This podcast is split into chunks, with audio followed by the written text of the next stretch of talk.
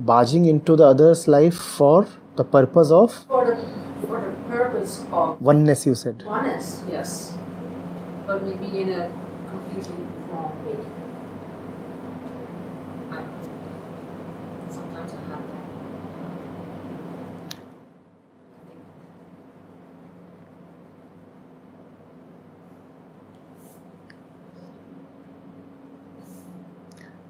See, I'm sure if your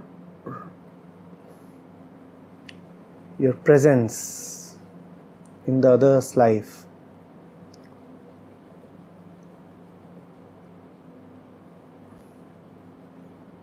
is what the other truly needs.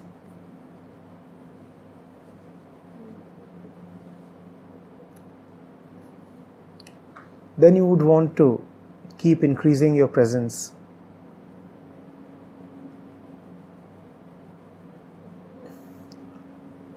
And if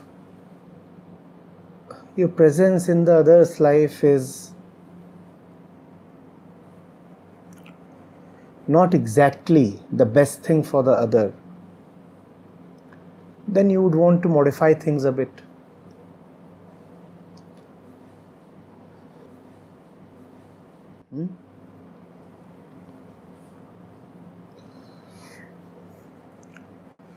If the craving to be together becomes irresistibly overpowering, then at least one should try to honestly see the effect of this action upon the two lives.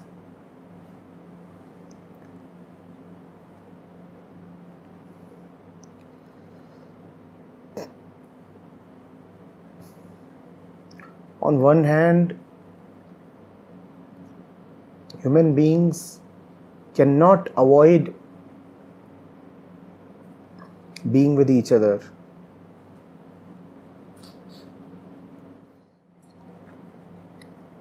On the other hand, this companionship can have results in either direction.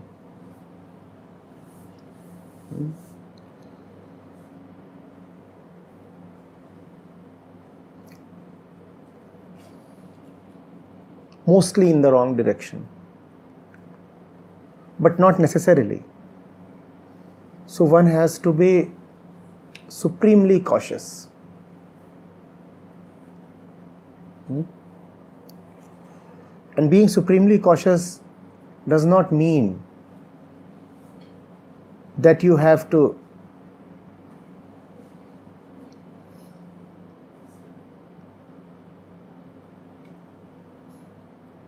put a strict limit on companionship.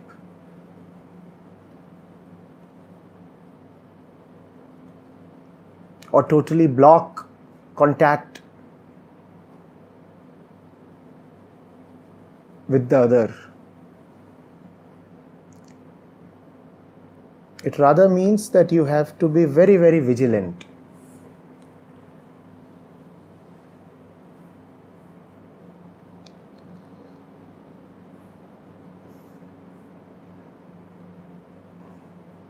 Once you concede that it is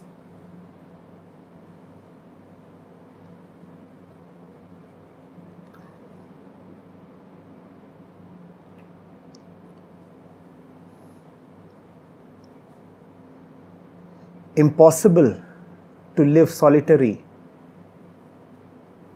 then a lot of energy, honesty, attention must go into asking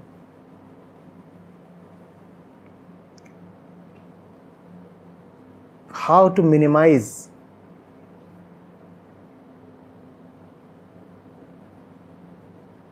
the damage that is caused by action born out of craving and loneliness. Such action inevitably causes harm, harm to everybody. But if you see that such action is unavoidable, at least minimize the damage. And if you can go the extra mile, see whether this same energy that is asking you to move to the other can really be channelized towards a higher purpose.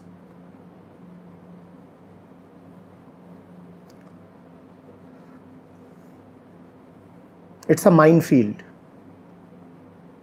Hmm? You'll have to tread with caution, supreme caution.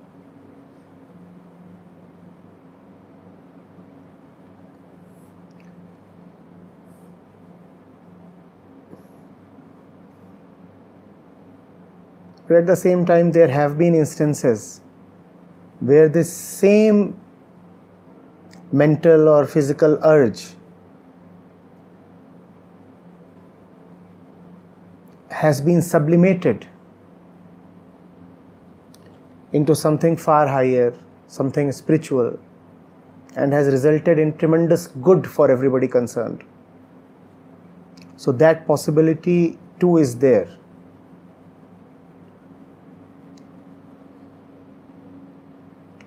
But for that possibility to be realized, one would require tremendous inner discipline and honesty. Otherwise, it's quite facile to, to act blind and harm oneself and the other.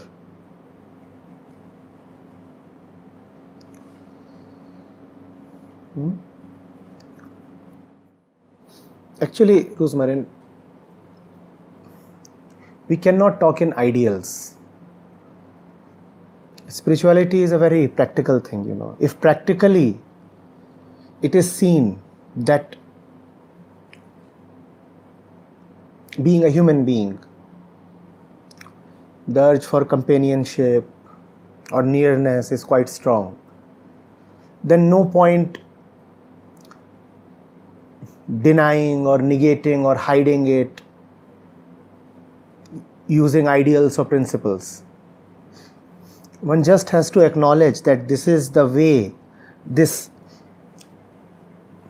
mechanism is functioning, and given the way this mechanism is functioning, one then has to figure out the most constructive solution. Hmm?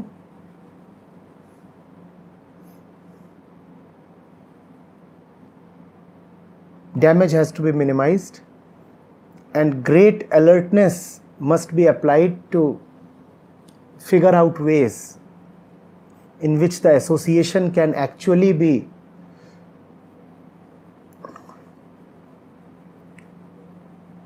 beneficial for all concerned. It is possible. It is possible. Hmm?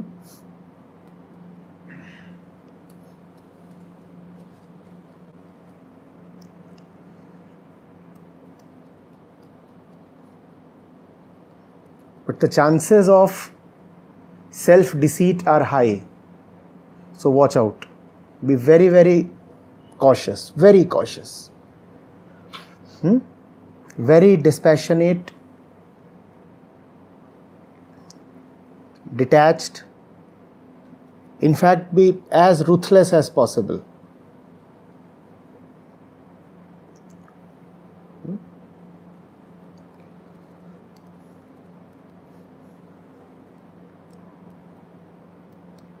Like someone who has seen.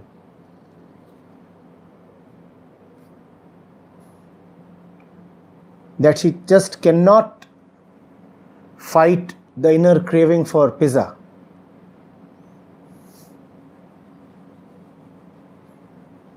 And doctors and dietitians have all already advised her against carbs and cheese and such stuff. So, what must she do?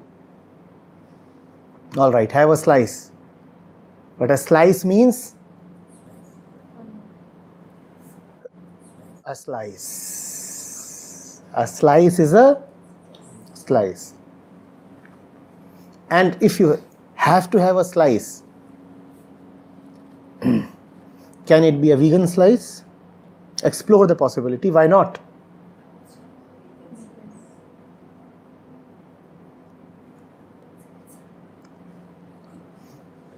Vegan cheese options are there. That's what the inner discipline is about. Now that you want the pizza and the urge is irresistible, hmm? minimize the damage. Minimize the damage.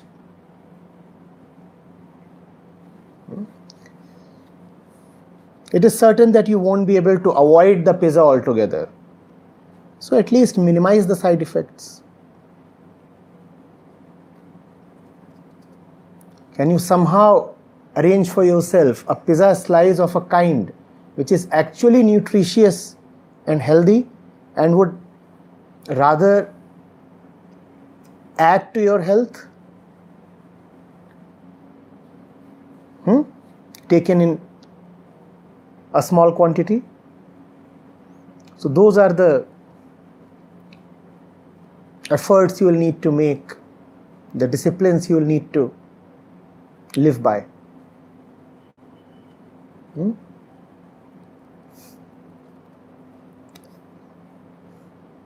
Otherwise, you will, for a month or two,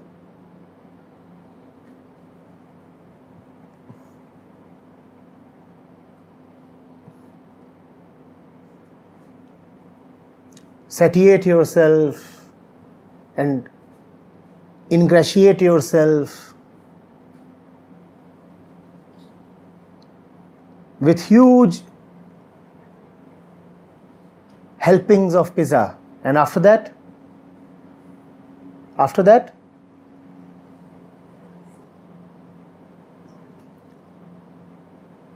nothing at all. So even if you want to prolong your pleasure it has to be done with a lot of discipline